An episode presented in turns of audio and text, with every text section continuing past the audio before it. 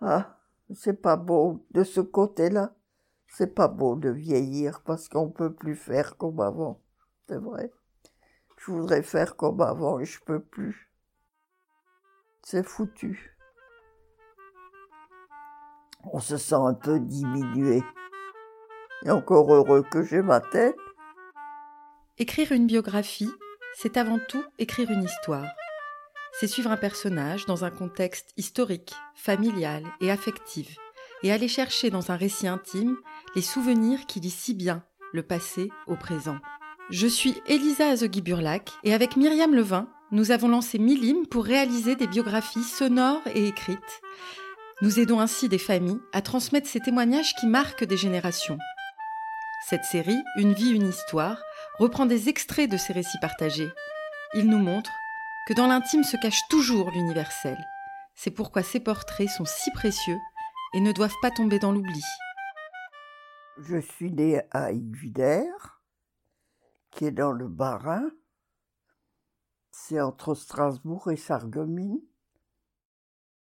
Papa était boucher charcutier de métier, cachère, et, euh, et on faisait la charcuterie et on avait une belle boucherie.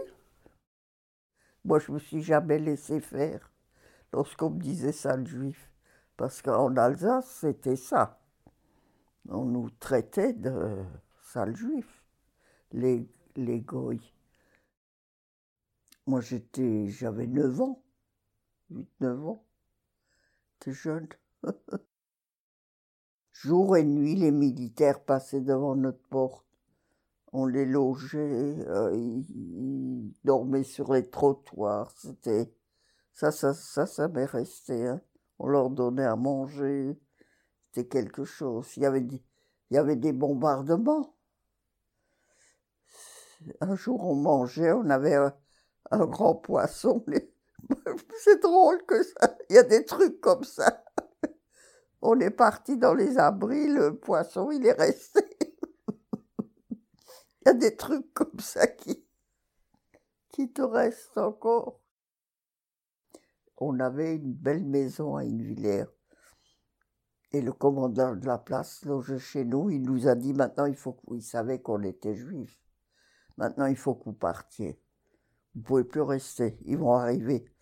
Lorsqu'ils ont contourné la ligne Maginot, ça, ça servait à rien, cette ligne Maginot.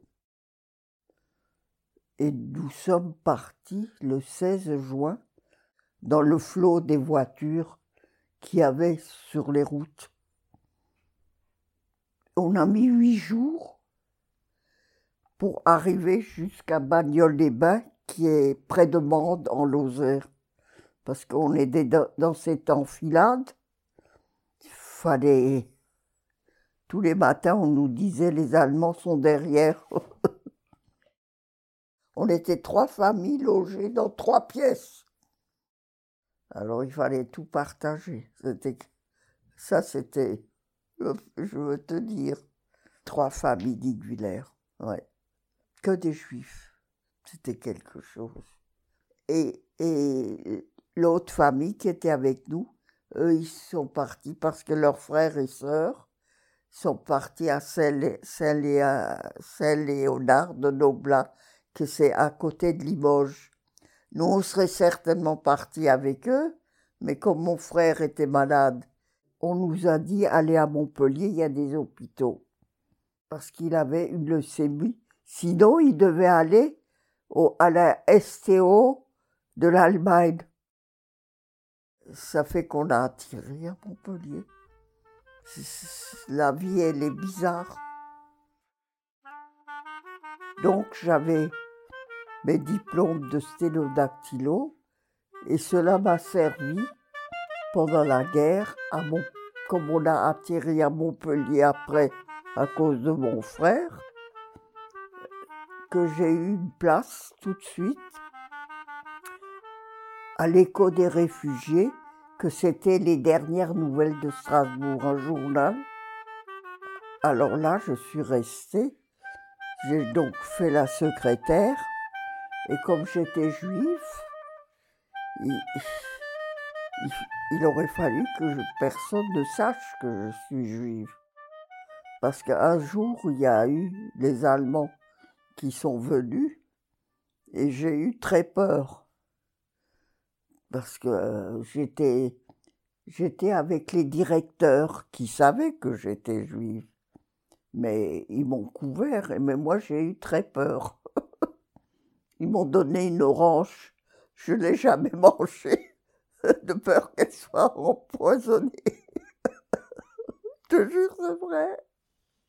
C'était drôle. C'est une chose qui m'est restée, ça. Tout ça, ça, ça valsait. Hein. On est parti avec rien. Et papa a ouvert une boucherie. Et oui, on a monté une boucherie cachère avec le rabbin Chili. Et puis on a eu un commissaire aux questions juives, après, qui nous a foutus dehors. Lorsque j'ai perdu mon frère, j'ai dit, il n'y a pas de bon Dieu. Il n'aurait pas. J'étais très très proche avec mon frère. J'ai beaucoup souffert lorsque j'ai perdu mon frère. Je disais toujours s'il y avait un bon Dieu, comment un bon garçon comme ça? Et personne ne savait qu'on était juif. Mais à ce moment-là, tout le monde l'a su. Et oui.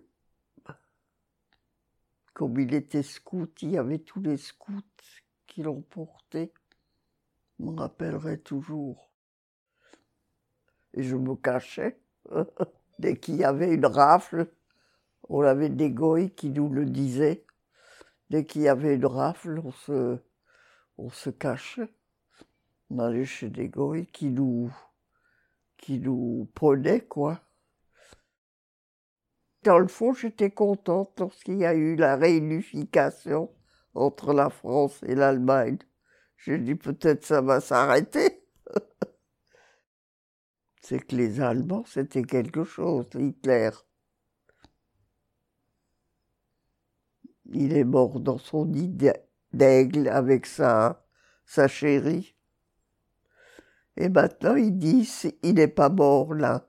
J'ai vu des films où ils ont dit qu'il n'est pas mort là. Je ne sais pas. Lorsqu'il y avait les bombardements, c'était quelque chose, tu sais. À tout bout de champ, on avait peur d'être bombardé après-guerre, on est resté là parce que mon frère était enterré à Montpellier et ma mère ne voulait pas le déterrer pour l'emmener à Villers. Elle voulait pas qu'on le touche. C'est à cause de lui qu'on est resté à Montpellier. Lorsque j'ai rencontré Louis à Mulhouse, j'ai habité Strasbourg. C'était terrible pour mes parents lorsque je suis partie. Ça fait qu'ils ont acheté le restaurant ils ont vendu en Alsace et ils ont acheté le restaurant. Et je suis revenue ici. Là, j'ai travaillé comme une conne. Avec le recul, c'était pas bien. J'ai, j'ai, je me suis usée là-dedans. On faisait des choucroutes au champagne. Tu sais, on mettait un quart de champagne au milieu du plat et on l'ouvrait devant le client sur le chauffe-plat. On l'avait fait cachère au début, la boucherie. Mais après, euh, on, risquait plus de faire cachère, on n'avait pas assez de clients. On aurait fait faillite. Des fois, t'as pas le choix dans ta vie. J'étais quelque chose pour mon père. Mais moi aussi, pour lui, c'était vice-versa. Il pouvait me faire ce qu'il voulait, j'étais toujours... Je, l'aimais quand même. tu vois, c'est... Il y avait un truc entre nous deux, plus qu'avec maman, c'est drôle, hein mais maman était plus avec mon frère. C'est souvent comme ça. Il m'avait promis sur le lit de mort de ma mère qui se remarierait pas. Tu parles. T'es un coureur fini, papa. T'es un bel homme. toutes les femmes lui couraient derrière. Euh, c'était un bel homme, papa. Il dansait bien, je me rappelle. Il avait un beau châle blanc avec son smoking. La vie, elle est. J'aurais tellement aimé, moi, des enfants. J'ai eu des belles-mères. Qu'est-ce que tu veux à la place des enfants? Voilà. Voilà, voilà. J'ai pas pu en avoir. J'ai tout essayé. À ce moment-là, tout ce qu'on peut essayer, j'ai essayé, tu sais. Il n'y avait pas encore les, ce qu'on injecte maintenant et tout. J'ai tout essayé que ma mère m'a même dit un jour, maintenant tu arrêtes. Je saignais comme un bœuf des fois. J'avais les trompes bouchées. Euh, une des deux trompes, on a essayé de les déboucher. Ils sont pas arrivés. À ce moment-là, on n'arrivait pas comme maintenant. On n'avait pas tout ce qu'il faut. Eh ben, c'était comme ça. Non, j'ai pas de regrets. Le seul regret que j'ai, que j'ai perdu mon frère. Ça, ça a été un gros chagrin pour moi. On était très fusionnels tous les deux. Ah là là. C'est, cette guerre a tout, euh, a changé la vie à tout le monde. Les Juifs, quand même, ils ont, eu leur part. Ils ont eu leur part. Et encore, lorsqu'on n'a pas été déporté, ça aussi, c'est une chance d'avoir passé à travers. Ah, la vie n'est pas toujours rose. Mais moi, j'avais un caractère assez gai. J'aimais m'amuser, j'ai toujours aimé m'amuser, moi. Ben, je m'amuse bien maintenant.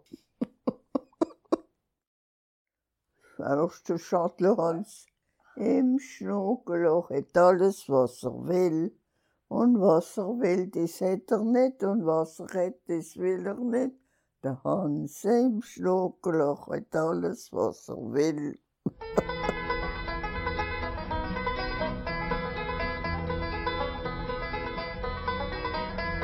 Der Hans, Hans im Schnurgeloch hat alles, was er will. Und was er will, das hätt er nicht. Und was er hätt, das will er nicht. Der Hans, Hans im Schnurgeloch hat alles, was er will. Le Hans, Hans de Schnurgeloch, tout ce qu'il veut, il l'a. Mais ce qu'il a, il n'en veut pas. Et ce qu'il veut, il ne l'a pas. Le Hans, Hans de Schnurgeloch, tout ce qu'il veut, il l'a.